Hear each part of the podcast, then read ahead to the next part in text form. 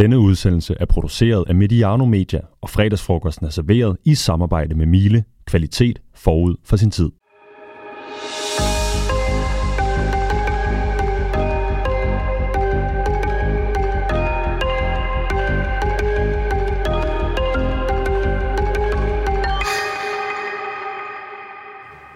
Og hvad med dig, Adam? Det der Lissi, har vi så fået sagt farvel til Elisabeth? Nå ja, vi kører nogenlunde. Der er 3 kampe, der hænger i bremsen her i weekenden også. De får godt nok sagt farvel. Den år skal de have. Ja, det må man sige. Hvad siger I andre? Kan man overføre det der til Danmark? Nej, det var aldrig sket. Det tror jeg simpelthen ikke. Hvis dronningen døde, så ville vi stadigvæk spille Superliga. Så ville vi have et minut stillhed. Ja, det er det.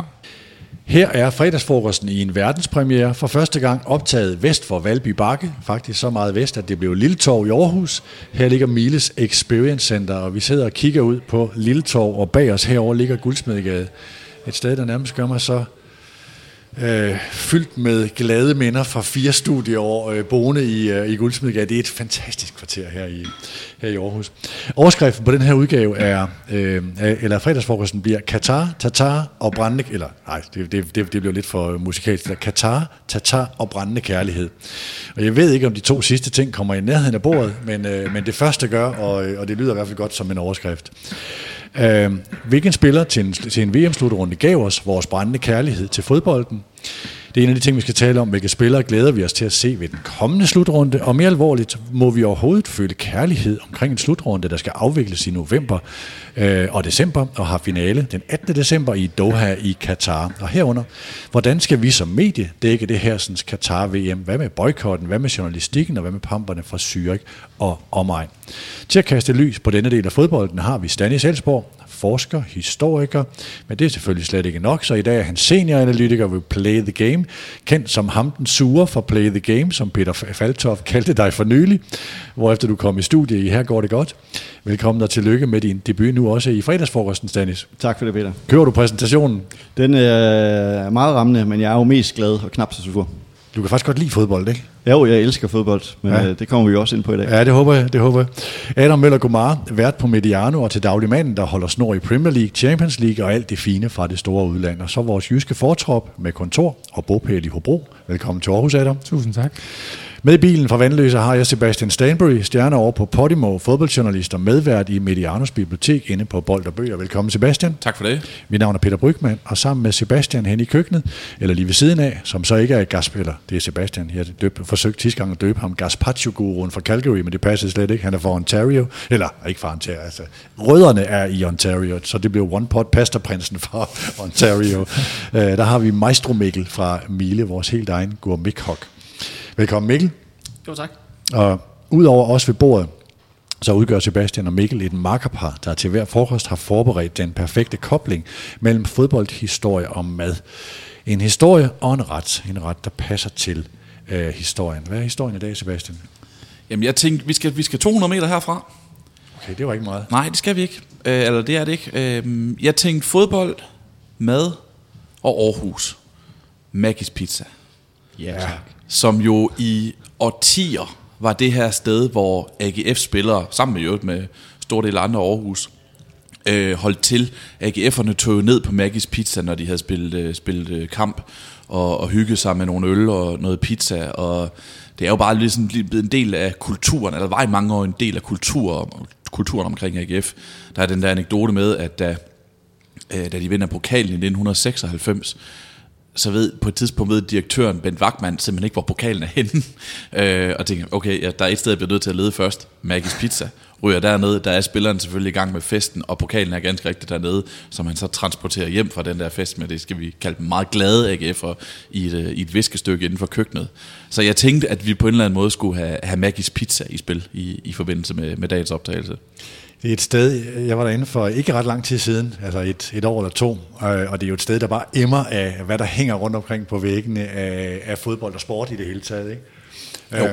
Nå, men lad os gå direkte ombord i den, eller jeg ved ikke, om vi skal først høre om, hvad retten er. Synes jeg er en god idé. Eller hvad rækkefølge tager vi det i? Jo, lad mig bare sige lynhurtigt, at jeg har været inde og kigge hele Magis menukort igennem, og er blevet opfordret af Sebastian til at lave en nummer 21, som de kalder den bedste. Noget med noget gorgonzola og noget steak. Så det er pizza? Så det er pizza, yes. Stærkt. Og jeg har selvfølgelig valgt at sætte mit eget præg på det, og kalder det en nummer 22, og som et hvert andet pizzeria, så skal den have sit eget navn, og det bliver selvfølgelig en tøffe, fordi Stig også godt kunne lide at komme dernede, har jeg lavet mig fortælle. Så det er den ene pizza af det, jeg laver, og så laver jeg en lidt mere kontroversiel en også. Nogle kalder det en Hawaii, de kalder det en tutti frutti, med lidt skinke og ananas. Ja. Det er det store punkt. Skal vi have den brød rundt og sige, hvem er til ananas? Altså, jeg har set gorgonzolaen, det er helt sikkert. Det er et modigt valg, men godt gået. Skal vi ikke lige få bordet rundt den mest kinky pizza-ting, I har? Hvad kan I godt lide på pizza? Og det er ikke fordi Mikkel skal kastes ud i det her. Altså, jeg fik en med bearnaise for ganske kort tid siden, og den var faktisk rigtig god. Altså, den er rigtig god, ja. Jamen, det var også det, der dukkede op for mig. Det har jeg også fået bearnaise. Før, det er godt. Men, altså, der er jo restauratører, der vil halshugge os navnet for svin deres mad til at kaste bearnaise på pizza, ikke? Men det her, det er totalt helligbrød. Ja. Stanis, hvor er du henne? Jamen, jeg bliver også nødt til at sige bearnaise pizza, men meget, meget præcist for 1001 nat på Vesterbrogade i København. Der er også på Fælledvej Pizza, der kan man også få pizza bearnaise, men 1001 nat, de laver den bedste i København.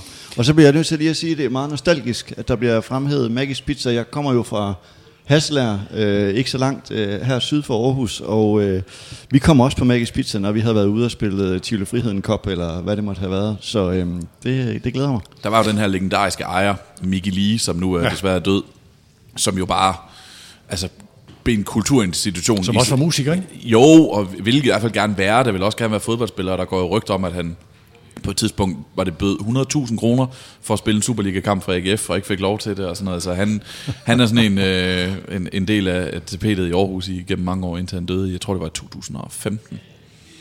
Lige for at gøre pizzarunden færdig. Da jeg var sportschef for BT, når vi arbejdede rigtig sent, så er der pizzerier nede i Borgergade, hvor man lige går sådan et trin ned. Det er sådan et sted, der ofte ligger på en natterute, når man kommer derigennem. De har en med æg på, og det er jo heller ikke kom il få, at der skal æg på en pizza, men jeg elskede bare den med æg. Jeg kan ikke huske, hvad den hed. Det var et eller andet Mamma Mia hejs eller sådan noget. Jeg ved ikke, Mikkel, er der noget på din fodbolduge og sådan noget nu, er på grund af Elisabeth og sådan noget, så spiller Arsenal jo ikke i øjeblikket, men de spiller måske noget i Europa og sådan noget. Du er Arsenal-mand. Går det fint? Ja, det synes jeg. Du er tilfreds stadigvæk? Jamen, hver uge man kan tage på førstepladsen en god uge, og selvom det måske er på lidt tragisk, på grund af en lidt tragisk hændelse, men vi tager, hvad vi kan få. Jeg synes, ja. Det er faktisk lykkedes at stille et Mediano-panel uden meget bekendt Arsenal-fans i det, men så er kokken så Arsenal-fans, så vi kommer aldrig helt udenom Arsenal i det her. Miele er ny partner på fredagsfrokosten fra med den her sæson. Lidt mere om dem senere. I dag er vi altså på Miles Experience Center, eller det er showroom/butik i Aarhus. Det er faktisk, der er fødselsdag i de her dage. Miele har boet i Aarhus i et år, nærmere bestemt, eller bestemt i morgen. Der er helt særligt gode tilbud til og med lørdag, og 20% på pleje- og vaskemiddelprodukter, og jeg synes også, jeg hørte noget om før, Triflex-støvsugeren, der var nogle stykker på lager, der kunne fås med en meget stor rabat, så kig ned lørdag. Vi vil løbende kommentere på udviklingen i køkkenet, så lytterne kan følge med, også hvis de hører særlige lyde. Vi sidder også midt i en butik, eller vi sidder faktisk ovenpå et showroom, så der kan være lyde, som ikke er for os knastørre fodboldmænd. Her kan du høre lidt om Miele og hvad vores samarbejde står for. Nogle gange er partnerskaber helt oplagte her på Mediano. Vores nye partner på fredagsfrokosten, Miele, er en af dem. Miele er garant for kvalitet og innovation, ikke blot på deres ledningsfri Triflex støvsuger, men også på deres køkkenelementer. Om det er støjsvage vinköleskabe med temperaturzoner, som imiterer miljøet på et vinslot, eller blot et køleskab til mad med indbygget teknologi, der giver dine råvarer længere levetid, kan du vide dig sikker på, at Miele har tænkt over detaljen. Immer besser, altid bedre. Så som en sidste sådan partnerintegration, så er Sebastian og jeg jo kørt herover i den gode gamle Q3 Audi, som Audi er bilen, der bringer os rundt, når vi er ude til andre steder i landet. Lad os begynde med bordet rundt og det åbne redaktionsmøde. Hvad har gjort størst indtryk på jer i den her uge? Sebastian, vil du starte? Nogle europæiske kampe, synes jeg, og et markant dansk præg på de europæiske kampe. Du og jeg, Peter og Adam, har lige siddet og optaget en special omkring, at Midtjylland tævede Lazio med 5-1, hvilket jeg tror, ingen havde regnet med inden kampstart i Herning. Der var en fin præstation af FC København mod Sevilla, der var en fin præstation af Silkeborg mod West Ham, og så var der bare et markant dansk bidrag på Champions League også. Altså, vi er der, hvor nu at så scorer Jesper Lindstrøm lige mod fra Frankfurt. Nu har jeg endda glemt modstanderen. Det var Marseille, var det ikke? Jo, det er rigtigt, ja. Jo. Og Frankfurts første mål nogensinde. Andreas Gård Olsen scorede næsten identisk mål, også med venstre ben inde i feltet for Klubbrygge, hvor Kasper Nielsen også lige laver en assist, da Klubbrygge vinder 4-0.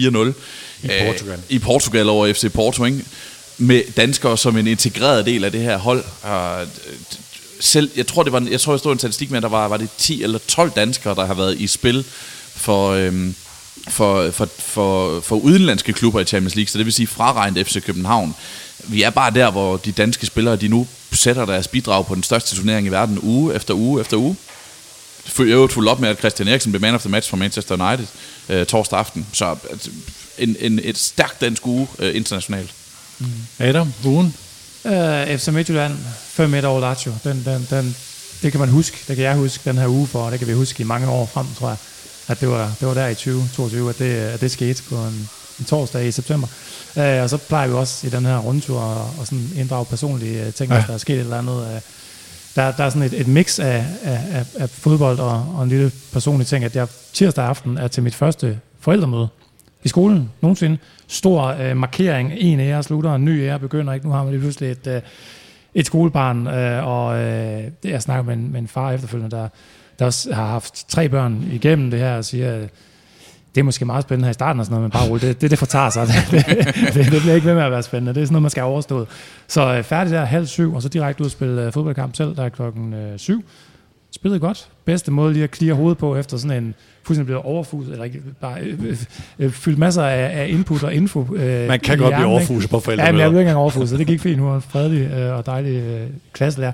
Men så ud og spille den der, ikke? Og så har man glemt halvdelen af den info, man skulle have videregivet til fruen, når man så kommer hjem alligevel, ikke? Men man kan huske, at man har skruet. Der kommer et referat på Intra, bare roligt. Ja, det er ikke. Du kan læse referat i morgen. Nej, Aula hedder det. Skruer du mål, siger du?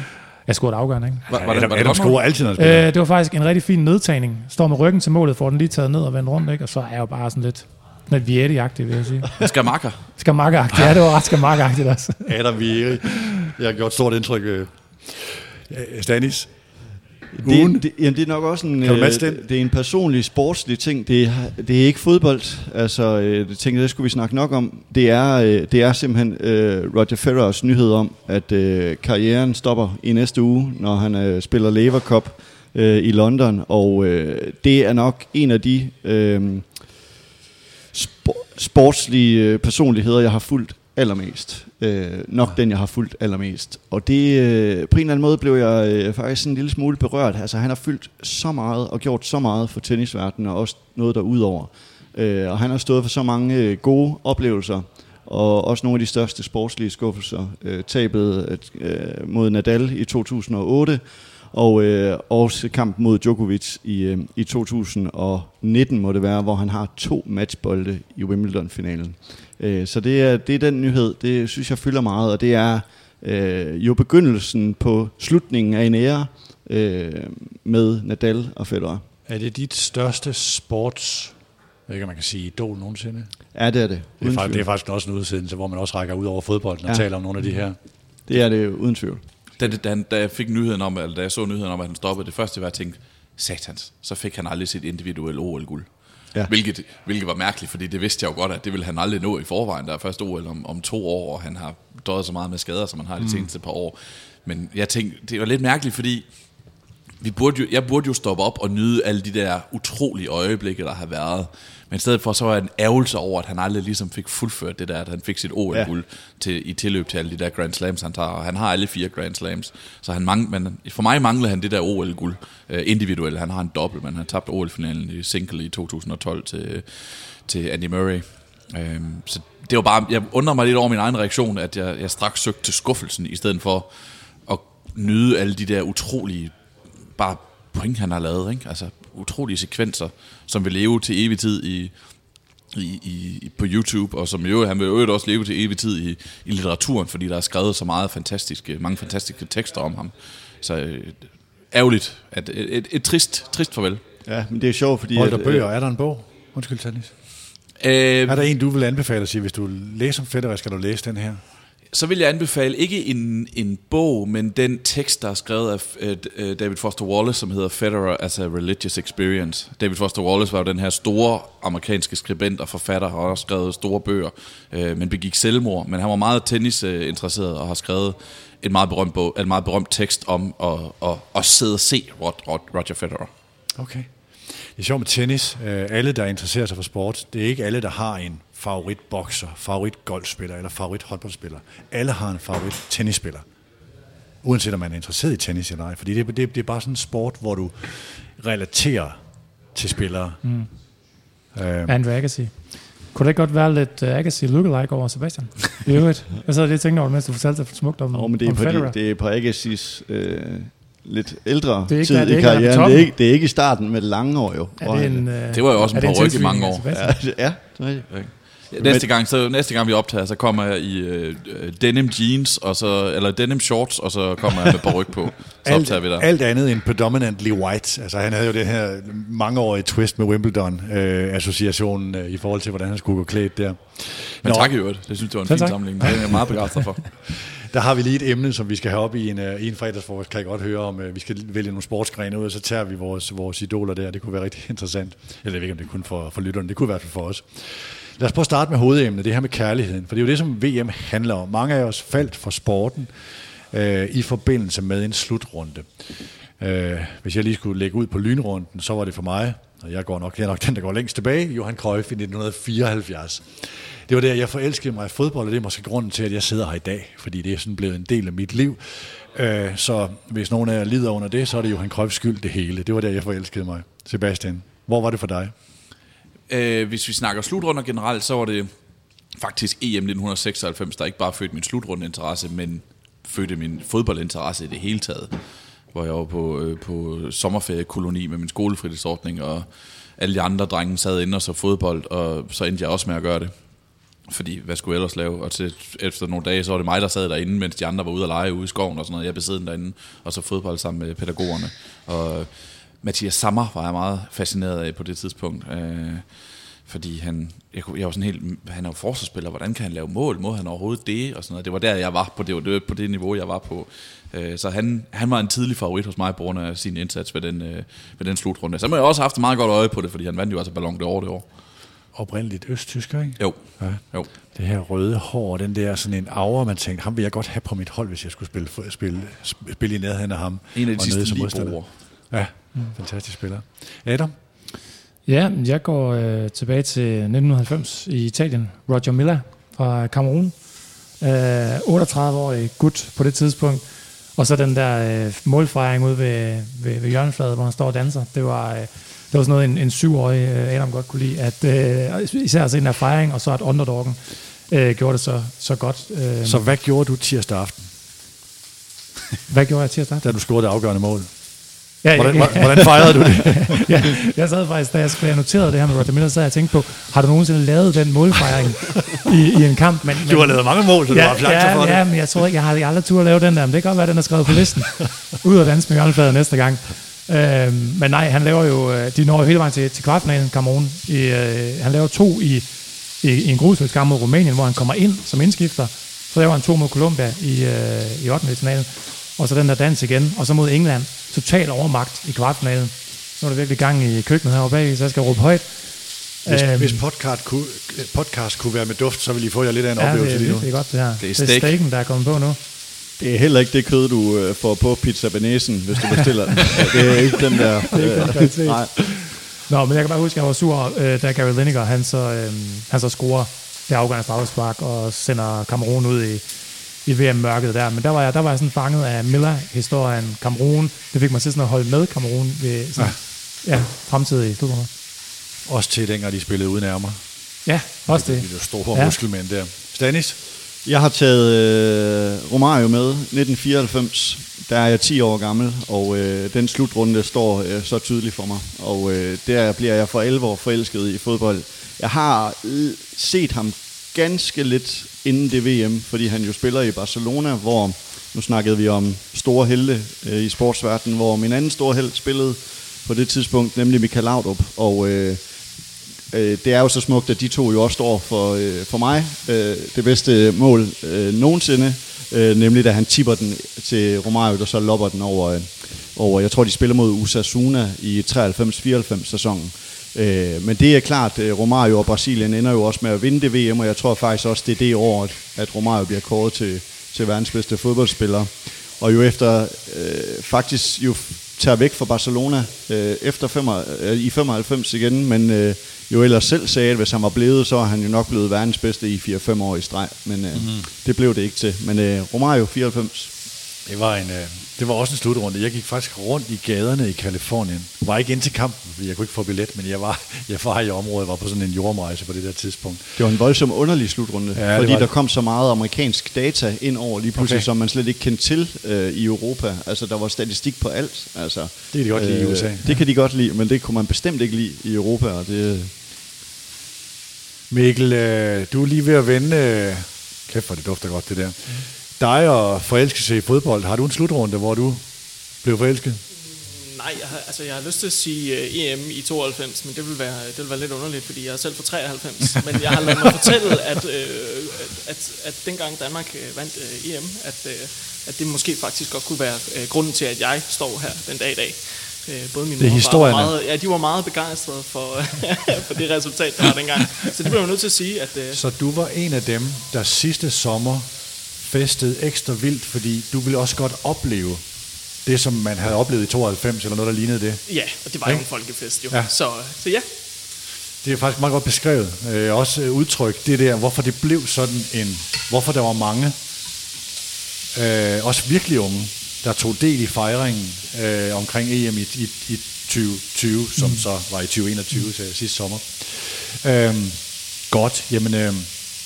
Inden vi går ned og kigger på sådan den kommende slutrunde, og hvad vi gør med vores tilgang til den og sådan noget, så er spørgsmålet om det her skisme, hvor VM i Katar nok er en vist nok meget stor sten i skoen. Hvordan vil I tilgå den her slutrunde? Eller det er faktisk hovedspørgsmålet. Nu lader jeg op til, at det kunne komme senere. Det er jo hovedspørgsmålet. Kan man elske fodbolden lige så meget, som man plejer? Hvordan tror I, det her kommer til at forløbe? Det, der starter den 20. november? Jeg kan starte med at sige, at jeg på et tidspunkt har gået med meget kraftige overvejelser om at boykotte den her slutrunde, og simpelthen ikke set et minut, og så bare tage ud og se. Sådan på det personlige plan? Ja. Velvidende, at inden jeg var her, så var jeg på tipsbladet, så det var også ligesom mit arbejde at skrive om fodbold og dække fodbolden. Så jeg ved ikke, om jeg på noget tidspunkt har haft en chef, hverken nu eller tidligere, som ligesom synes, at det var en god idé, at en af deres medarbejdere tog en måneds fri under VM-slutrunden. Men det havde jeg lyst til på et tidspunkt, fordi jeg havde simpelthen ikke...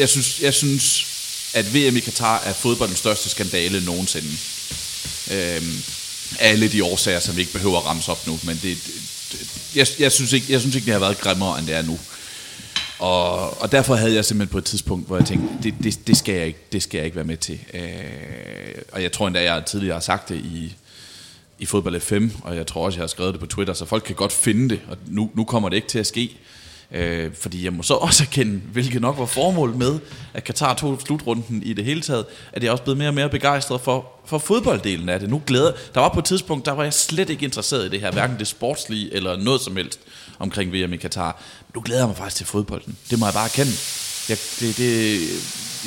Jeg er spændt på, hvem der bliver verdensmester. Jeg glæder mig til at se, hvad det danske landshold kan stille op. Så derfor har jeg været... er jeg vendt lidt på, og det har virket på sin vis for Katar for mig, fordi nu er jeg interesseret i en slutrunde, som jeg ikke var for nogle år siden. Men det er også fordi, den kommer nu. Altså den er lige pludselig kommet tæt på, og nu er vi der jo, og den bliver spillet. Så nu skal vi tage stilling til, hvad vi så gør ved det. Ikke? Men jeg tror ikke, det bliver sådan en... Det bliver jo ikke sådan en, som vi tænker tilbage på, når vi romantiserer USA 94, så var det bare en fed slutrunde. Italien 90, er der mange, der har noget imod, men jeg husker også nogle fede ting, blandt andet Miele og så videre. Ikke? Jeg håber og tror, at det bliver sådan en, vi arbejder professionelt med, og så lægger vi den ned. Og så er det ikke sådan en, vi kommer til at glædes over. Det kan godt være, at spillet på banen jo kommer til at begejstre os alligevel. Det kan være det her, vi kommer til at se et eller andet vildt gennembrud fra en spiller, eller et hold, der bliver fuldstændig suveræne verdensmester med berusende fodbold inde på banen. Inden vi kommer til rosinen Stanis i pølseenden. Jeg er også spændt på at høre, også i forhold til det følelsesmæssige. Jeg kunne godt tænke mig lige at løfte den op i altså lidt bredere, når der er nogle af de her ting. Jeg vil også prøve at inddrage cykelsporten. Altså fordi, hvor gør man af sin begejstring, sin fascination, når der er iblandet skepsis, når der er iblandet brændte fingre. Altså, vi har været begejstret før, så tør vi slippe vores glæde helt løse. Jeg personligt oplevede det i den her sommer i forhold til Jonas Vingegaard. Altså det der med, hvor har vi været glade før, og hvad er vi blevet skuffet før, tør vi slippe glæden fuldstændig løs, tør vi tro på, at det her, nu er vi rigtig gode, som, altså ud fra det danske. Der har jeg da sgu svært med, og det har intet at gøre med Jonas Vingegaard. Jeg vil ikke blande noget som helst spekulation i det, men det var bare en ren subjektiv, følelsesmæssig betragtning. Jeg synes, det var svært at være ubetinget glad. Og det vil jeg også have her, sige Danmark, og det er fantastisk, og hvis de kommer langt, og det bliver bare noget, der ligner EM resultatmæssigt, vil vi begejstres, og der er folk, der hænger i lygtepælene, og vores børn, der aldrig interesserer sig for fodbold, pludselig er de med i en eller anden fest et sted, og vi synes, det er skønt, men der er også noget, det hele industrien, som det vender sig i maven i forhold til de her ting. Jeg har det i hvert fald svært ved at være ubetinget glad, selv når det går virkelig højt på de her ting. Og det er ikke kun, fordi jeg er en sur gammel mand. For mig ligger der sådan et... Jeg ser helt fysisk et mørke, når jeg forestiller mig det her VM. Og det er også, fordi det ligger på det her tidspunkt, på det, hvor det gør. Jeg tænker, hvordan i alverden skal vi sådan for alvor engagere os i en slutrunde på samme måde, som vi plejer at engagere os i slutrunder med havefester og grillen tændt og ud og fylde gaderne, når det kommer til at pisse regn og være 3 grader varmt i slutningen af november. Altså, så for mig, og det er jo igen, jeg vender tilbage til det der med, hvor stor en skandale det her VM er. Man lagde VM i et land, hvor man bagefter finder ud af, det er faktisk for varmt til at spille VM på det tidspunkt, hvor vi har spillet VM siden 1930. Altså, det er helt sort for mig, og det er nemlig både sådan, det giver nogle helt sådan praktiske problemer, eller nogle helt praktiske sådan ting, der bliver ændret i forhold til slutrunden, og det er også meget for mig et billede på, hvor grådigt det har været, at man har været ligeglad med de der traditioner, og så det aller værste, det er 10.000 viser, eller tusindvis af døde slavearbejdere. Altså det er jo et endnu mere, altså et endnu større mørke over den her slutrunde, ikke? Altså det er jo så grotesk, at det er en del af, hvor der skal spilles fodbold, der skal skabe den her begejstring. Lad os prøve at komme over til Stanis, altså lige for de, der ikke kender Stanis så godt, så er Play the Game og arbejder for demokrati og åbenhed i sporten, og mange af de her ting. Stanis har også haft under EM i 2021, var Stanis jo nærmest, havde en direkte dialog med Kasper Hjulmand omkring nogle af de her ting. Og jeg brugte udtrykket, du var også øresnegl i forhold til, hvordan skal vi egentlig positionere os i forhold til en fælles idrætspolitik på tværs af landene, og hvordan slår man til lyd for alle de her ting. Det er jo mere for at præsentere dig. Og så er du, det der Peter Falthoff, det refererede til, det her med at være ham den sure for Play the Game, der skriver til TV2, når man glemmer at dække, at det der cykelhold, det er jo faktisk Emiraterne, og sådan og sådan, og husker I at dække det? Så du er også den, der bider sportsmedierne i halen og siger, husker I også det, der ikke er så smukt, når I bliver rent begejstrede? Det var sådan referencen til det med den sure mand, var lige for at præsentere dig. Så, Stanis, vi kommer til alt det tekniske og det faglige og det politiske, følelsesmæssigt. Hvordan ser du på slutrunden? Hvordan kommer du til at nyde den, eller gør du overhovedet det? Jeg ved næsten ikke, hvad jeg skal svare. Altså fordi jeg synes, ligesom Sebastian, at det er simpelthen den sorteste plet, faktisk ikke kun i fodboldhistorien, men idrætshistorien generelt, i stor konkurrence med en sportsbegivenhed. Vi lige har oplevet i februar måned vinter-OL i Kina. Du nævner ikke OL i 36? Nej, det her det er på mange måder værre. OL i 36 skyldes det, som skete efterfølgende. Ja. Altså faktisk ved vi nu, at der er et muslimsk mindretal uigurerne, som er forplantet ud i det, der hedder genopdragelseslejre. Man vidste også godt ting op mod OL i 36, men meget af fordømmelsen af OL i 36 er ligesom sket med det, vi ved, som også kom efter. Altså en krigsherre, der gik sat hele Europa i brand. Jeg vil sige, at jeg glæder mig ikke til det her VM. Altså jeg vil helst være det foruden, klart. Men jeg må også sige, at der er noget sådan helt ærligt, at der er noget ved det her landshold, som har genantændt en entusiasme omkring dansk fodbold igen. Jeg sad lige og fandt frem her, mens Sebastian sagde, at jeg blev faktisk interviewet af Weekendavisen i 2020, hvor jeg bliver spurgt ind til, om jeg egentlig selv har tænkt mig at slukke for tv'et, fordi jeg sagde, at det var jo et af de redskaber, fans havde. Det var jo at sige niks, nu ikke hertil og ikke længere. Og jeg går jo også med livrem og seler i mit citat, ikke? Men jeg siger jo, at man skal passe på med at være en helgen i de her sager. Men at jeg jo selv er kæmpe fodboldfan, så jeg har aldrig i mit liv været så tæt på at sige, at jeg ikke vil se VM. Jeg er derhen, hvor det er så alvorligt, at jeg synes, det er ikke længere charmerende at se fodbold, når det afholdes i et land som Qatar. Så ja, jeg tror faktisk, at jeg kommer til at droppe det helt. Og dengang var jeg faktisk ret overbevist om, at jeg skulle ikke se et minut af den her slutrunde. Men der er sket noget med det her landshold, som også har fået den der fodboldglæde tilbage i mig. Og jeg synes, at de står for noget, som vores landshold ikke har stået for i meget lang tid. Så jeg er virkelig også splittet. Altså, jeg synes, det er et dilemma. Men jeg tror dog også, at jeg kommer nok til at se det med nogle lidt andre briller, end jeg førhen har gjort, når jeg har set et fodbold-VM. Der har det været som udpræget fan. Men i kraft af det, hvor jeg arbejder og hvad jeg er blevet uddannet som de sidste mange år, der ser jeg en lille smule anderledes på sport, og jeg er også en lille smule arbejdsskadet. Altså tennis, som jeg har holdt meget af. Jeg kan ikke se en Grand Slam nu, uden at kigge hen over skulderen på spillerne, hvor der står Emirates Airlines. Så jeg er på en eller anden måde også lidt arbejdsskadet. Så du har lyst til ikke at se det, for at være som individ, det er det, jeg kan gøre. Ja, det er klart. Men du skal vel også arbejdsmæssigt se det, fordi det er et stykke idrætshistorie, der bliver skrevet. Ja, og det kan jo på mange måder også virke som sådan lidt et skalkeskjul for, at så kan man bare sige, at nej, jeg skal se det på grund af mit arbejde, men det er jeg jo nødt til, og det er jo, synes jeg også er vigtigt. Det er også derfor, det er vigtigt, at medier og folk husker at se det her VM, når man så husker at dække det, som det også handler om, nemlig ikke kun fodboldresultater. Så selvfølgelig skal jeg se det, men det er godt nok med, jeg bliver også spurgt tit, er der noget godt at sige om det her VM? Og det er den præmis, køber jeg simpelthen ikke, fordi det bygger på noget, der er så forfærdeligt. Prøv lige at lade os tage. Jeg tror, de fleste kender forhistorien, hvorfor det er problematisk i forhold til, altså hvor stor er befolkningen i Katar?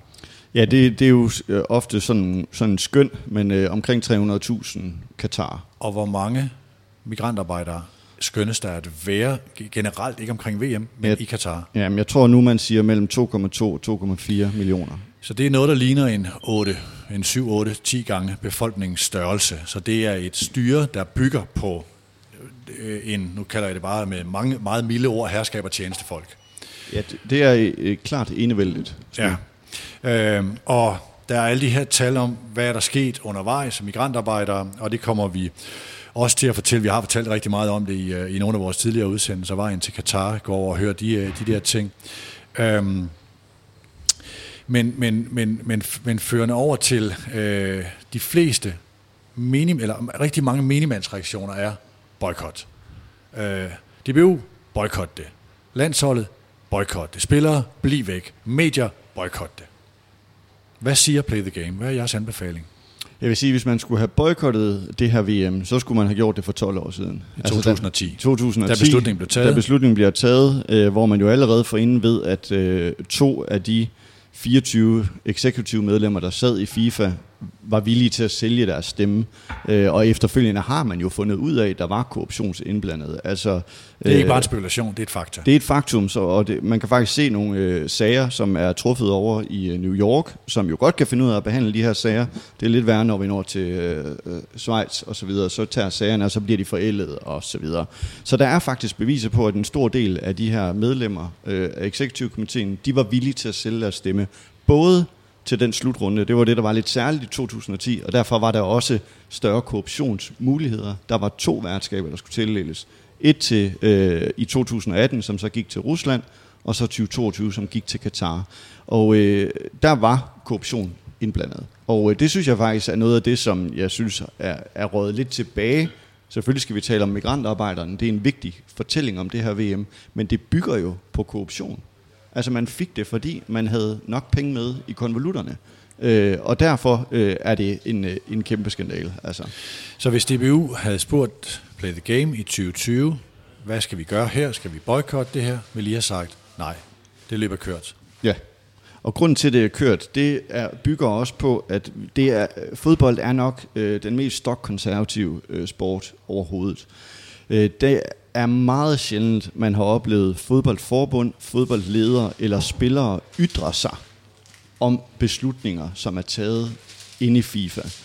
Der har man tit holdt sig tilbage, og man har jo levet under illusionen om, at man kunne sige, sport og politik, det vil vi slet ikke blande sammen. Og når man så ikke opfordrer til et boykot, så er det jo fordi, hvis Danmark skulle gå ud som et land og ville boykotte i 2020 for eksempel, så ville der være blevet lagt låg på det. Man har ikke kunnet danne alliancer. Altså noget af det, vi har opfordret DBU til adskillige gange, det er at se, om man kunne lave en større alliance i Europa. Og det har DBU faktisk forsøgt på. Vi kan slå DBU rigtig meget oven i hovedet. De kom for sent i gang. Alt det her. Men de er faktisk et af de fodboldforbund, der har forsøgt at gøre ting. Noget bag kulissen, men jo også noget, som de har lagt ud til den brede offentlighed. Men det er ikke muligt at lave den alliance. Det er ikke muligt at få mange europæiske nationer med på boykotten, fordi at det formentlig også vil betyde, at Danmark vil blive sat ud af det gode selskab. Pamperherrene inde i FIFA, de vil bare finde nye legekammerater, som de er i gang med. Så det interessante, det er fremadrettet.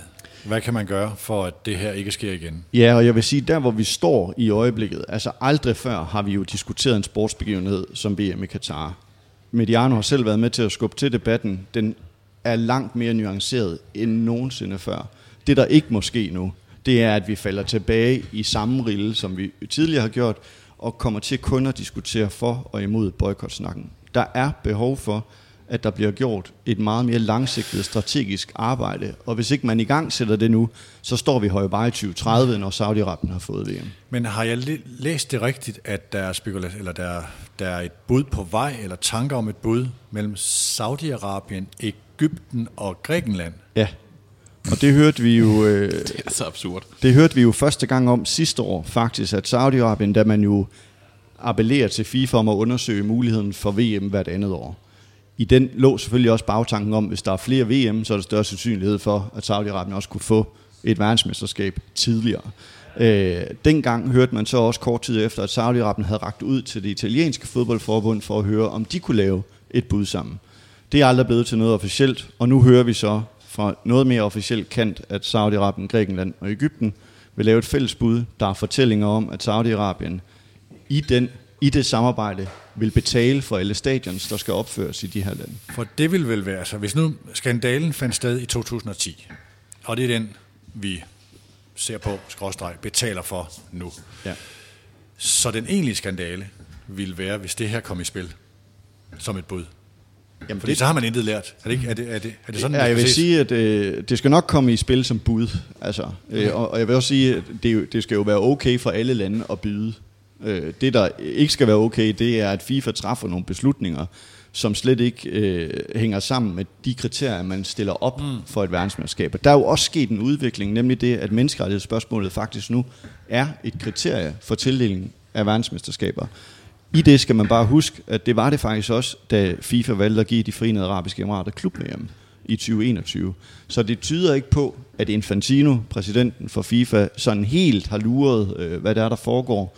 Og han rejser også meget velvilligt rundt i Saudi-Arabien. Senest var han til det kæmpe store boksebrag, og sad jo ikke bare på tilskuerpladser. Var det i Saudi-Arabien, Riyadh. Og sidder jo ikke bare på en tilfældig plads. Han sidder jo i VIP-logen med Mohammed bin Salman, altså den de facto leder i Saudi-Arabien. MBS, som I kalder ham. Ja, så han er jo, han har jo rejst, også under coronatiden, meget i Saudi-Arabien, og har dannet nogle gode diplomatiske forbindelser der, så det tyder ikke på, at FIFA har lært synderligt meget.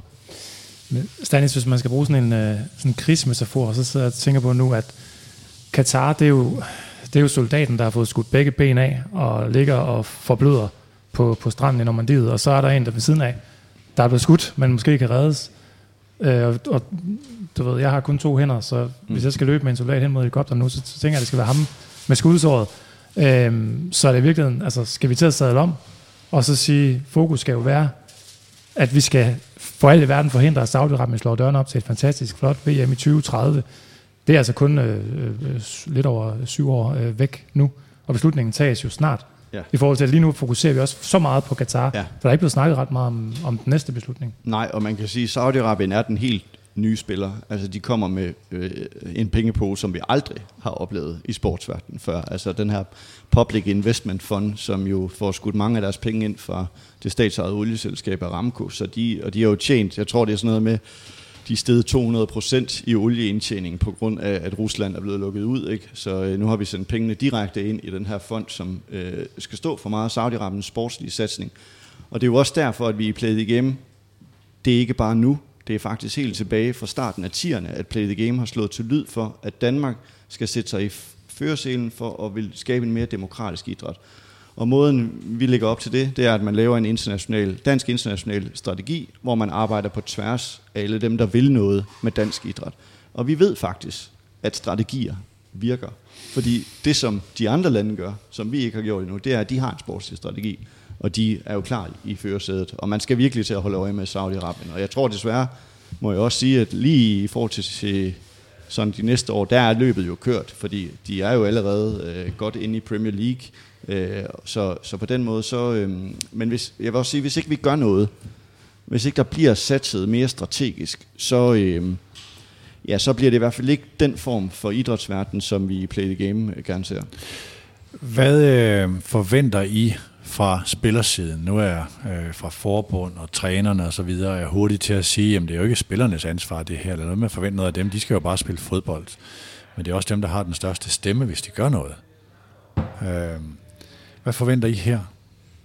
Jeg tror, det bliver marginalt, men det er jo et gæt. Man kan jo håbe, det bliver mere, men jeg tror, det bliver marginalt, fordi hvem skal lige have noget klinket der? Altså, jeg tror, vi så jo nogle landsholdsspillere, var det sidste efterår i den der dokumentar, der blev lavet om EM, hvor de rent faktisk tog bladet fra munden, og jeg tror, det var Thomas Delaney, der sagde, der er jo ingen, der ønsker, det skal være dernede. Men det er jo, fordi han blev spurgt om det. Det er jo ikke sådan, at han aktivt går ind og tager stilling til det, eller selv valgte at tage emnet op. Han skal jo roses for at være så ærlig omkring det, som han var, men jeg tror ikke, vi kommer til at se så meget, fordi det ligger ikke i ånden hos fodboldspillere lige i øjeblikket, synes jeg. Måske er vi på vej mod noget, men jeg synes ikke, det ligger lige der nu, hvor man aktivt går ind og tager afstand fra det VM, man lige har lavet det afgørende mål i en kvartfinale ved at smide en trøje og åbenbart en eller anden t-shirt, og så få god kort i øvrigt. Prøv lige at nu tager vi bare et muligt scenarie. Hvis nu, det kunne være tyske spillere, som ofte har en høj bevidsthed, også i forhold til at ytre sig om ting, der rækker ud over fodbolden, går ud og gør et eller andet, siger noget, gør noget, viser noget, og det, som Danmark har gjort, det er at have en t-shirt fra Vistaprint på i træningslejren i 14 sekunder før en eller anden knæløftningsøvelse. Hvordan vil I så have det med, at det er tyske spillere, der gør noget, og danske spillere har gået i t-shirten fra Vistaprint i 14 sekunder? Hellere at nogen gør noget, end at ingen gør noget. Og det vil, altså internationalt har det større gennemslagskraft, hvis det tyske landshold gør det, end hvis det danske landshold gør det. Så sådan, helt sådan nationalt, så vil jeg da ønske, at vi var foregangsmænd. Og det er vi jo også, som Stanis har sagt, med hensyn til debatten, uden for måske lige uden for landsholdslejren, men også at Thomas Delaney og nogle af de andre har taget afstand fra det. Så vi er da mange måder førende, men det vil jo have større gennemslagskraft, hvis det var Tyskland, eller England, eller... Spanien, Italien kan det ikke være, fordi I er ikke med, men altså, eller Brasilien eller Argentina, så vi også kommer lidt uden for Europa på det her. Så på, sådan, overordnet set, så ville det da være fint, hvis det ikke var Danmark, der tog stafetten.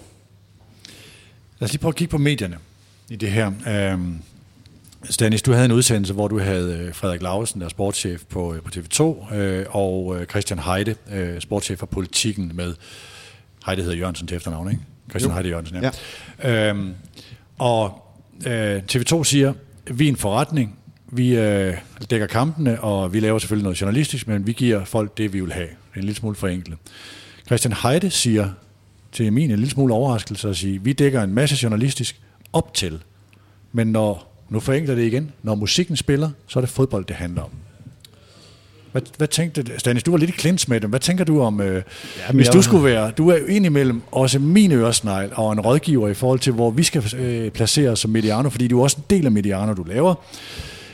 Mediano Sport og Perspektiv, du laver idrætshistorie.dk, som også udkommer på Mediano. Ja. Så jeg lytter også, eller vi lytter meget til, hvad du siger. Hvis du skulle rådgive os, hvordan skulle vi lægge snittet?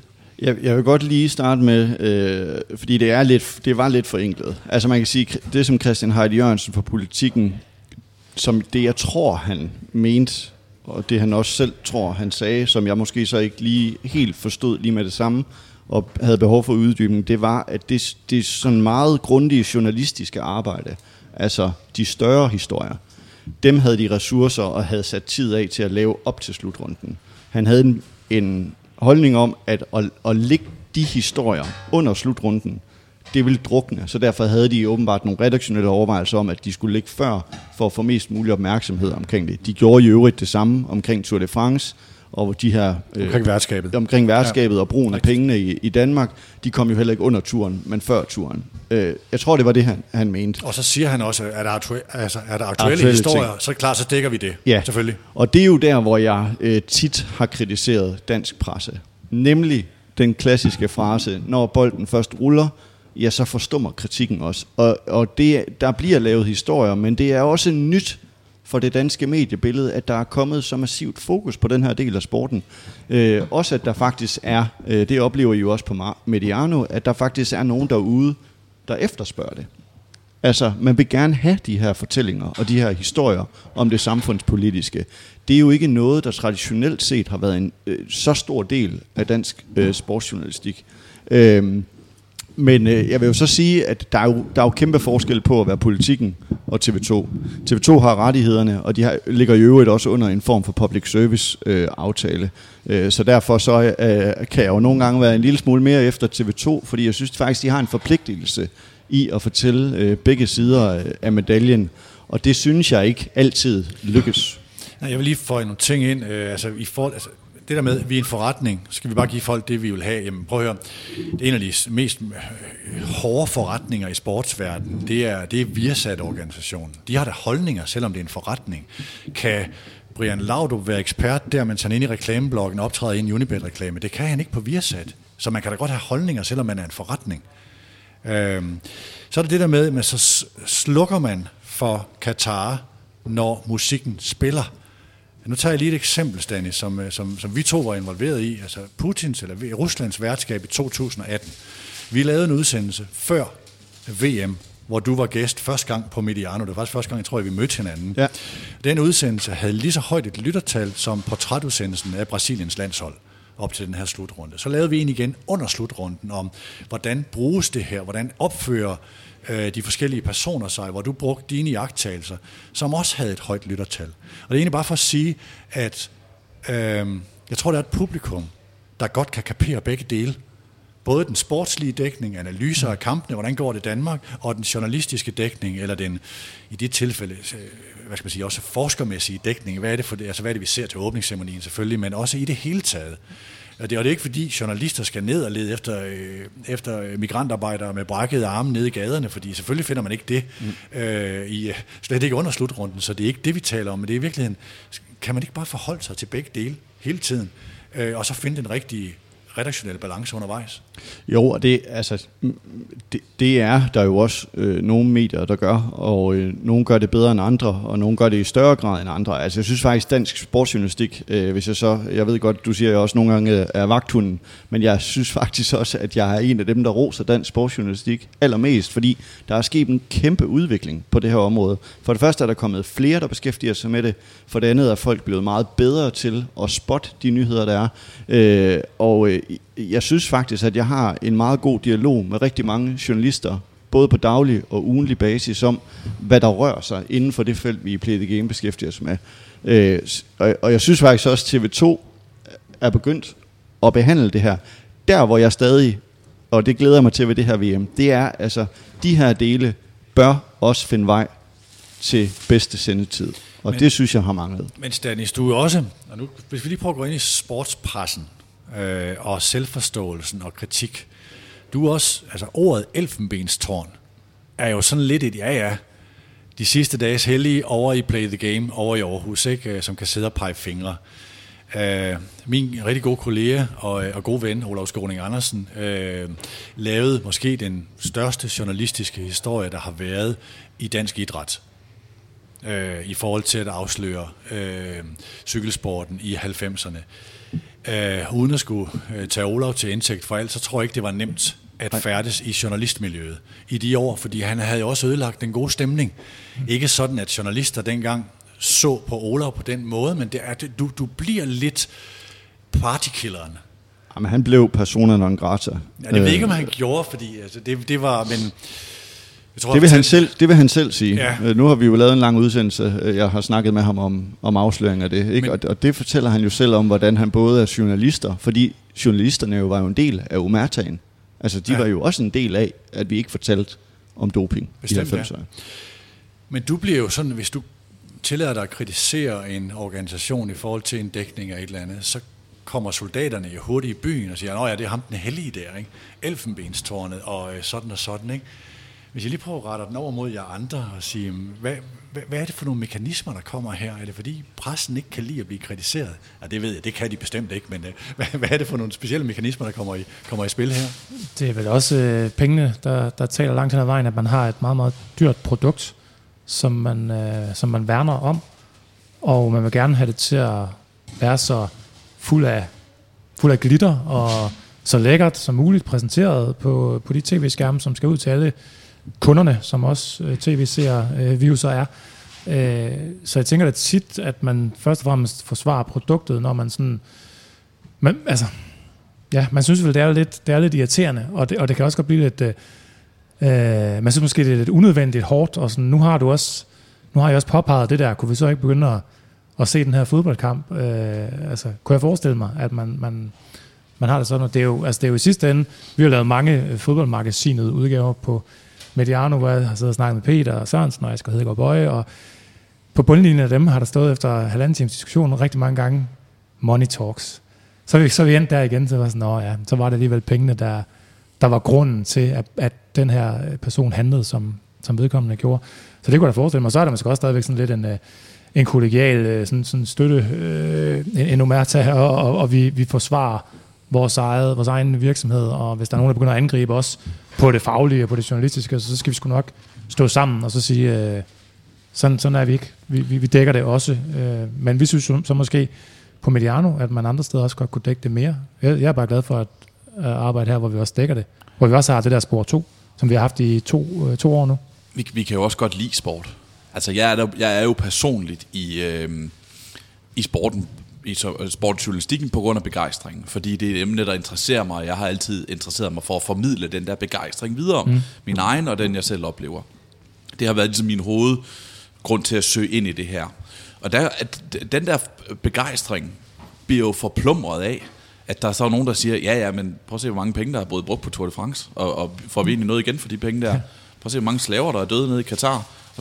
Altså den der, det bliver jo forplumret der, og jeg har det ikke, altså jeg skal lige skynde mig at understrege, jeg synes selvfølgelig skal vi lave de der historier, og jeg burde selv være bedre til at lave dem også, end jeg egentlig er, det har jeg mange gange tænkt, men jeg kan godt, jeg tror det har noget med det at gøre, at for mange, at det ikke det sport handler om. Det er ikke derfor, at man interesserer sig for sport. Det er ikke for at få historien om alle skyggesiderne, det er for at få solskinnet. Så derfor tror jeg, at det har været for mange et vanskeligt emne at forholde sig til.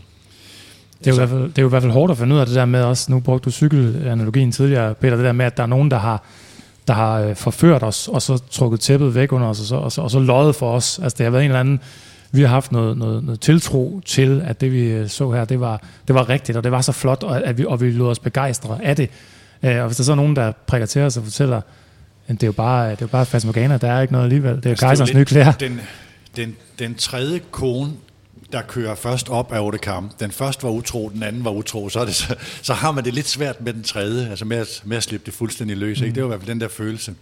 Det forplummer det også. Ja, det er irriterende. Som forplummer det, og som er forhåbentlig blodig uretfærdigt over for dem, der giver os begejstringen. Ja, men det forplummer det også i formidlingen, fordi når Jonas Vingegaard også så kører hurtigst op over et bjerg, hvordan skal man så dække det, hvis man har en mistanke om, at han er dopet? Og det har jeg i øvrigt ikke. Men i det her eksempel, du siger, det var kone nummer 1 og kone nummer 2. Hun var utro. Hvad så med kone nummer 3? Så skal man så trække fra, eller hvordan gør man det? Det er faktisk svært, synes jeg. Det er vigtigt at gøre, men det er vanskeligt. Jeg sad hvis det tager et personligt, i sidste efterår sad jeg og tænkte, hvordan skal jeg lige afveje det her, fordi jeg var på Tipsbladet på det tidspunkt, og skrev og dækkede det danske landshold i VM-kvalifikationen. Og det var fandme et fedt landshold. Og der var en helt klar betydning for Danmark, ikke kun for dansk fodbold, men også for Danmark med, at det her landshold var så fedt. Der var noget, en kraft, der blev skabt af landshold i samarbejde med publikum i parken og alle de andre fans, som jeg synes var værd at dække, og som var helt reelt. Der var noget specielt, der skete der, som du også siger, Stanis. Men de gjorde det bare blandt andet ved at kvalificere sig til en slutrunde, som var ganske forfærdelig. Så jeg sad og tænkte, hvordan skal jeg dække det her? Hvordan skal jeg formidle den her begejstring over, og den begejstring, jeg mærker inde i parken, den kraft, jeg mærker i parken, når det danske landshold spiller, som sagt, den var helt reelt, den var til at skære i. Men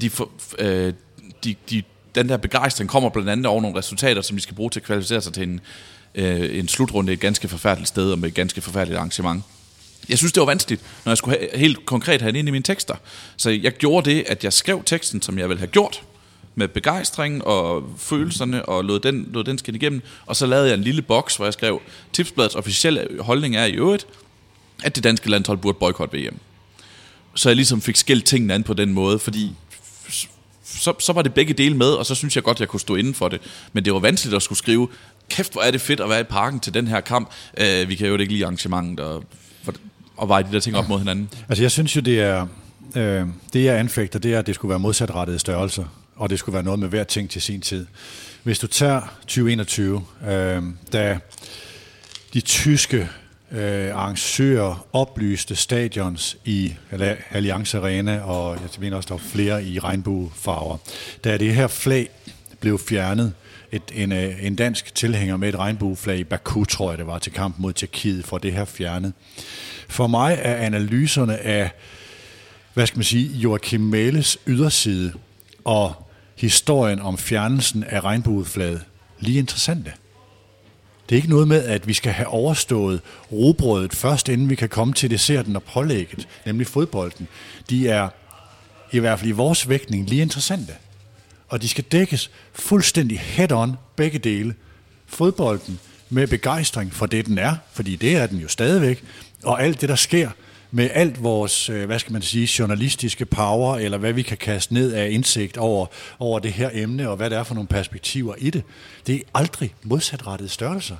Det er ikke noget med, så skal vi lægge det kloge perspektivstof over på, nu siger jeg bare DR2 eller Mediano 2, og så skal vi lægge fodbolden i Mediano 1 eller sådan noget for vores fællesskab. Nej, fandme nej. Det skal ind i de samme udsendelser, det skal ind i primetime, fordi det er primetime-stof. Og hvis der er nogen, der siger, jeg ved godt fra noget af min fortid, at læsere og seere og lyttere ikke gider det her stof. Jeg siger, det er sådan set bare ærgerligt. Det er jo vores opgaver som publicister at lave det her stof, og de eksempler, jeg giver fra 2018, altså i forhold til det, som vi lavede omkring Putins værtskab, det var faktisk, at der var masser af lyttere, der var masser af respons på de der udsendelser. Folk synes faktisk, det var interessante. Ligesom de synes, analyserne af Danmarks fremfærd og den her ualmindelige kedelige kamp mod Frankrig også var interessante. Ikke? Så det er ikke modsatrettede størrelser. Men det, som Sebastian nævner, er noget af det, som jeg oftest har diskuteret med journalister. Fordi at jeg kan sagtens forstå vanskeligheden i at skrive om noget, som også skaber begejstring. Og så er der også en bagvedliggende historie. Jeg synes altid, de bedste eksempler, det handler om Formel 1. Fordi hvis der er nogen, der er fader til sportswashing, så er det Formel 1-kalenderen. Altså den er spækket med arrangementer i lande, som har problemer med menneskerettigheder. Og der har jeg for eksempel kritiseret både DR og TV2 ved et arrangement, jeg tror, det var i Aserbajdsjan, var det her for nogle måneder siden, hvor man sådan set kun skrev om løbet og Magnussen osv. Man fortalte faktisk ikke om den storstilede sportslige satsning og politiske brug af sporten, som Aserbajdsjan også står for. Der var så det her med, at jeg påpeger det hver gang og sådan noget. Det synes jeg faktisk ikke, jeg gør. Jeg synes faktisk også, at jeg prøver at være en medspiller for journalister. Så ved jeg godt, at nogle gange kan det virke skarpt, når man peger direkte ud. Hvorfor skrev I ikke her om noget? Men tilbage til det, Sebastian siger, jeg synes, jeg er faktisk heller ikke derude, hvor jeg synes, man hver evig eneste gang skal skrive noget nyt.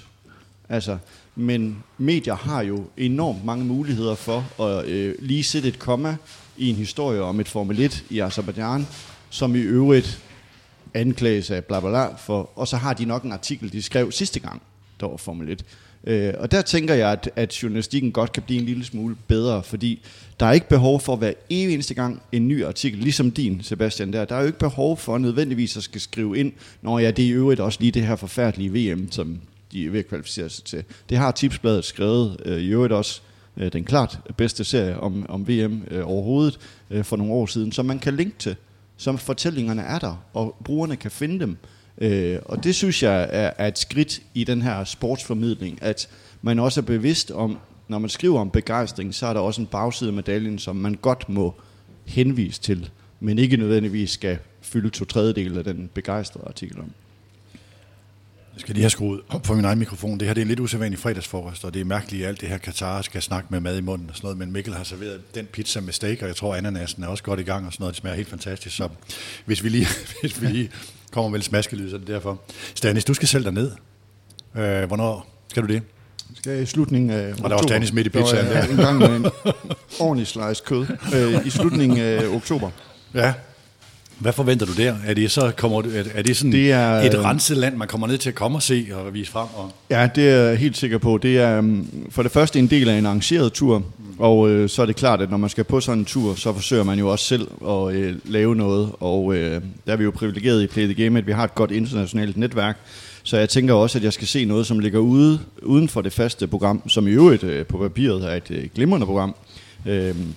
Men ja, det bliver et skønmaleri, det er jeg ret sikker på. Der er vi jo kun lige 3 uger fra åbningskampen, så der vil nok være ret pænt i gaderne, og det bliver nok også svært at komme for alvor længere ud i nogle migrantlejre. Vi ved jo også, at de er ved at blive sendt hjem dernede fra, så de ikke er til stede under VM-slutrunden. Men i øvrigt, når vi snakker om historie, det er også en historie i sig selv. Altså historien, når det er så pænt, det er faktisk en fortælling i sig selv. Det håber jeg, at medierne vil berette om, hvor flotte kulisser, der bliver skabt. For det er en del af hele kampagnen for Qatar. Det er jo at skabe de her Potemkin-kulisser, hvor man kigger på noget og bliver totalt benovet over det, og synes, det er det mest fantastiske og flotte byggerier.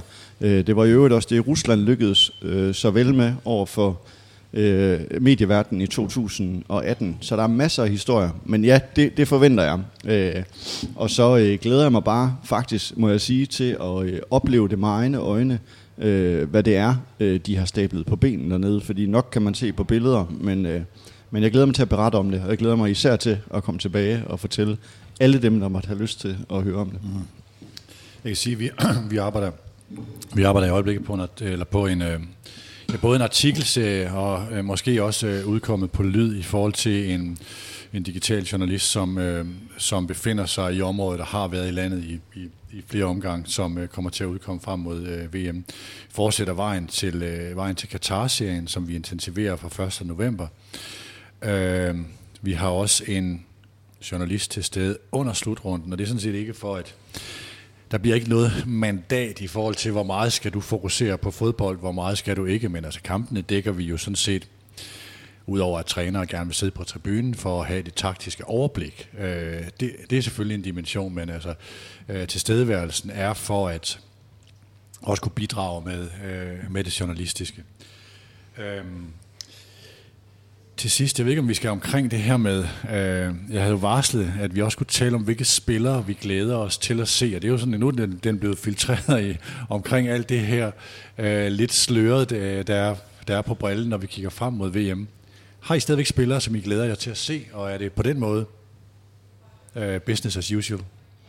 Jeg vil starte, fordi med far for, der er en, der tager min spiller. Det bliver også sidste gang til et VM, og jeg glæder mig til at se Messi, og... Jeg sad på en ambassadøren for Saudi-Arabien. Ja, lige præcis. Så meget for ham. Men det glæder jeg mig til. Jeg tror, det er det sidste VM. Og jeg sad på en øde ø i Malaysia i 2014, da det gik galt for ham med at få det VM-trofæ. Og jeg har faktisk fidus til Argentina. Og jeg tror på Messi. Stanis, kan du godt skille tingene ad? Nej. Altså fodboldspilleren og de forretninger, der er blevet lavet, måske igennem hans far, altså de sager, han har været involveret i, og hvad er det for et ambassadørskab omkring Saudi? Nej, det kan jeg ikke, når jeg skal snakke fagligt om ham. Men jeg kan godt... Du elsker fodboldspilleren lige så meget? Ja, men man bliver jo præget af den person, man er. Altså, jeg synes heller ikke om, at Brian Laudrup i øjeblikket figurerer på reklamefremstød fra Dubai. Altså, så på den måde, så præger det selvfølgelig min oplevelse af dem, og det eftermæle, de måtte ligge. Men jeg kan sagtens kigge på Messi inde på grønsværen og se, hvor fantastisk en fodboldspiller han er. Det er klart, at jeg synes, at hans engagement med Saudi-Arabien, det klæder ham bestemt ikke. Men der er noget dragende ved sporten, som gør, at jeg stadig glæder mig til, eller håber, at han løfter det VM-trofæ. Altså, Federer er jo i den position, at han, mig bekendt, ikke for alvor har trådt ved siden af med noget. Altså, og derfor så er min kærlighed til ham, den er sådan... Større. Enig. Jeg ved, jeg burde kunne skille det ad, og se på fodboldspilleren, og se på personen ved siden af det. Det kan jeg ikke. Altså... Det vil være det rigtige at gøre. Jeg kan bare ikke skille det ad. Og det er sådan en, du kan ikke styre dine følelser. Altså, jeg er fascineret af Messi som fodboldspiller, men det er jo et kæmpe skov at se ham være ambassadør for Saudi-Arabien og være fuldstændig ligeglad i hans position med etikken omkring det. Hvor jeg bare siger, kommer der aldrig et sted i de menneskers liv, hvor der er penge, de ikke vil bøje sig ned efter? Jeg forstår det simpelthen ikke. Det gør jeg heller ikke. Jeg har det på præcis samme måde som dig. Hvad skal lige de ekstra penge gøre en forskel for, når du har fået millioner af kroner i løn af, bare om året i Barcelona, ikke? Det lærer jeg simpelthen aldrig at forstå, men jeg har aldrig været i situationen, hvor når nogen har tilbudt mig 500 millioner kroner for at være ambassadør for et slyngelstat. Nej. Det er jo det der med, nu har vi været igennem den her snak om os, det seriøse i det, ikke? Nu havde vi det altså lige så hyggeligt i starten, ikke Peter? Så kom du ind med alt det seriøse der. Jeg glæder mig til at snakke Romario og 94 og alt muligt. Men så det her med at skulle fokusere, det blev også lidt den øvelse, vi kommer til at skulle lave de 2 måneder, hvor det står på. Ja. Og så lige pludselig skulle snakke om, kan vi godt begejstre os af Messi? Det er jo også den øvelse, vi laver hver weekend, når vi sætter os og ser Manchester City og Newcastle og alle mulige andre. Og man kan sige, der er bare ikke ret meget i verden og i livet her, der er rendyrket godt. Måske Roger Federer, men, eller et menneske, der er perfekt, eller der er rendyrket god. Nu starter jeg med et forældremøde, og min datter på 6, hun er også ved at finde ud af, at hendes forældre, de er heller ikke perfekte. Og vi har også fortalt hende løgn en gang imellem. Og så, det ødelægger jo på en eller anden måde noget for en, at man ikke bare kan have den der ubegrænsede tro på noget godt. Og det er jo blevet ødelagt for os i fodbolden. Så vi skal begejstre os over Messi, men velvidende, vi har det der i rygsækken, hvad han personligt har gjort, og hvad den her slutrunde og det græstæppe, han optræder på, er på baggrund af, og så videre. Ikke? Så det er jo den øvelse, vi skal gennemgå. Men og det synes jeg altså også, man skal have lov til, også som sportselsker. Altså en af de største, ikke kun fodboldspillere, men måske sportsstjerner i verden, det er Maradona. Og jeg vil også sige, at han har et relativt plakket ry, uden for kridtstregerne. Kridtstregerne, det bliver næsten ironisk i sig selv, ikke? Men så jeg synes også, man skal have den der begejstring. Altså, noget af det, jeg simpelthen tumler med i forhold til det her VM, det er faktisk, jeg har en søn på 7 år, som er meget fodboldglad. Den tror jeg, man går i, når man er 7 år. Det er overvejende grad en Paris Saint-Germain, tror jeg, som han rigtig gerne vil have på, ikke? Han har så også Bredebæltes lokale. Stanis Elsborgs søn går i en PSG. Ja, men det er en nyhed. Jeg skulle fortælle ham, at jeg skulle til Qatar. Han tror, jeg laver sådan noget, hvor jeg fortæller historier. Ikke? Han tror det med podcast. Det er det, han tror, jeg laver. Og det er noget med fodbold, og det er noget med sport. Det er der, vi er nået til. Men så fortæller jeg ham, at jeg skal til Qatar, og der skal være VM dernede. Og så spørger han jo sådan lidt ind til, hvad du fortæller om det? Og så fortæller jeg ham jo, hvordan man nu kan fortælle en 7-årig dreng, at de måske ikke, der er nogle mennesker, som de ikke behandler så godt nede i Qatar. Og så spørger han, hvorfor vil du så derned? Ikke? Og hvorfor er det også, vi vil se det VM? Altså, det er så umådeligt svært at forklare. Og det, som der gør allermest ondt på mig, det er, at den begejstring, som jeg jo så havde for VM 94... du havde for 90, og vi kan gå paletten rundt. Når man så om 10 år skal fortælle, at det byggede faktisk på noget helt andet, det synes jeg det synes jeg er noget af det mest forfærdelige for de børn, der vokser op i den geopolitiske moras, som sporten er ind i. Altså, hvor det, som det egentlig handler om, det er kun en side af fortællingen, nemlig sporten og entusiasmen, som burde være det, de unge skal opleve, men der ligger så meget lort bagved. Det gør simpelthen ondt på mig som sportselsker. Mm. Fik jeg, Adam, hvem du glæder dig til at følge? Nej, hvis vi skal nævne en spiller, så tror jeg faktisk sådan helt seriøst, at det godt kunne blive Vinicius' VM. Han er sådan ved at tage skridtene fra at være det der driblende talent til at kunne blive en bærende spiller, tror jeg, og kunne blive ægte verdensstjerne, så det er måske den... Normalvis en med Emirates på brystet jo, men... Ja. Sebastian? Må jeg sige hele det kanadiske landshold? Oj! Ikke fordi jeg er sådan voldsomt altså inde i det, og har siddet og set op om natten og set deres kampe, sådan, siden jeg var 10 år gammel eller noget, men jeg er jo halv kanadier, og det første gang, som ikke har været et ishockey-VM, hvor jeg faktisk har to hold at følge på den måde. Og det er bare fascinerende. Det havde jeg aldrig regnet med, at jeg skulle se Canada spille til et VM. Så det bliver sjovt at se dem, de her åbningskamp mod Belgien. Ikke? Altså det er kæmpe kamp, og de har ikke været med siden 86. Atiba er med, ikke? Alfonso Davies, og de rent faktisk har en spiller i verdensklasse også, ikke? Og Jonathan David op i angrebet og sådan noget. Det bliver skide sjovt. Altså, det må jeg bare sige, og det glæder mig til. Jeg glæder mig til den der begejstring. Ja, for det VM også kan, ikke? Det er nemlig det, og for mig handler det om, at når vi skal dække det, Peter, at vi husker begejstring, men ikke lader os forblænde af det, der er PR. Altså, vi skal ikke sidde, som du siger, da jeg var til VM i Rusland, ja, jeg bemærkede, at metroerne kørte til tiden, men jeg husker også lige at minde om, at Rusland en måned forinden havde forsøgt at forgifte to tidligere afhoppede agenter i England, ikke? Så ligesom huske det der, ikke? Og lad være med at sidde og sige... Er det ikke fedt, at de har et stadion, som hedder Stadium 1974, eller 974, som er lavet af 974 container, og så skal de pilles ned igen, fordi det er bæredygtigt bagefter. Og 974 er i øvrigt også Katars landekode på telefonen, hvilket altså selv er mærkeligt, fordi hvad med alverden laver noget Mars til en landekode på telefonen, det har jeg aldrig hørt om før.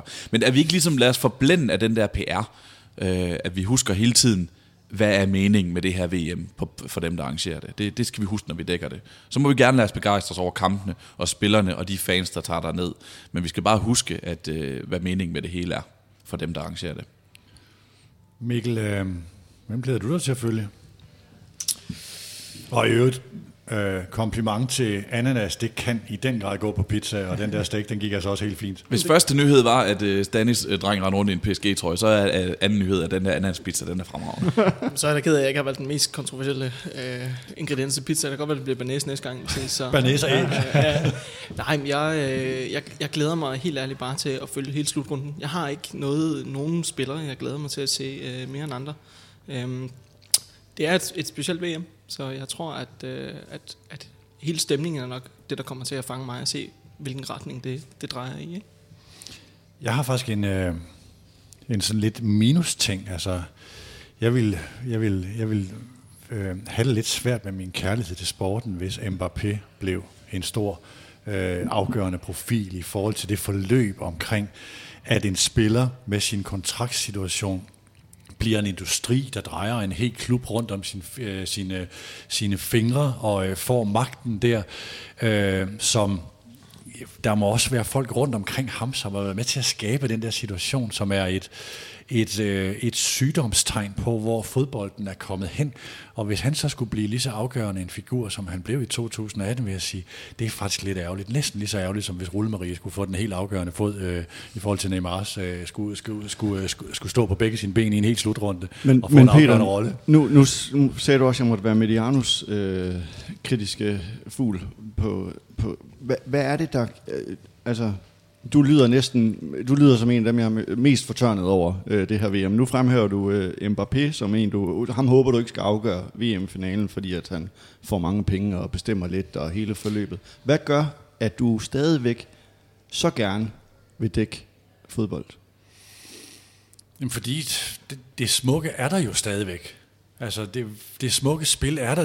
Det var den danske historie i 2021 var jo helt internationalt set med hele Christian Eriksens forløb, og sådan som det endte, noget af det smukkeste, jeg har oplevet i sportshistorien.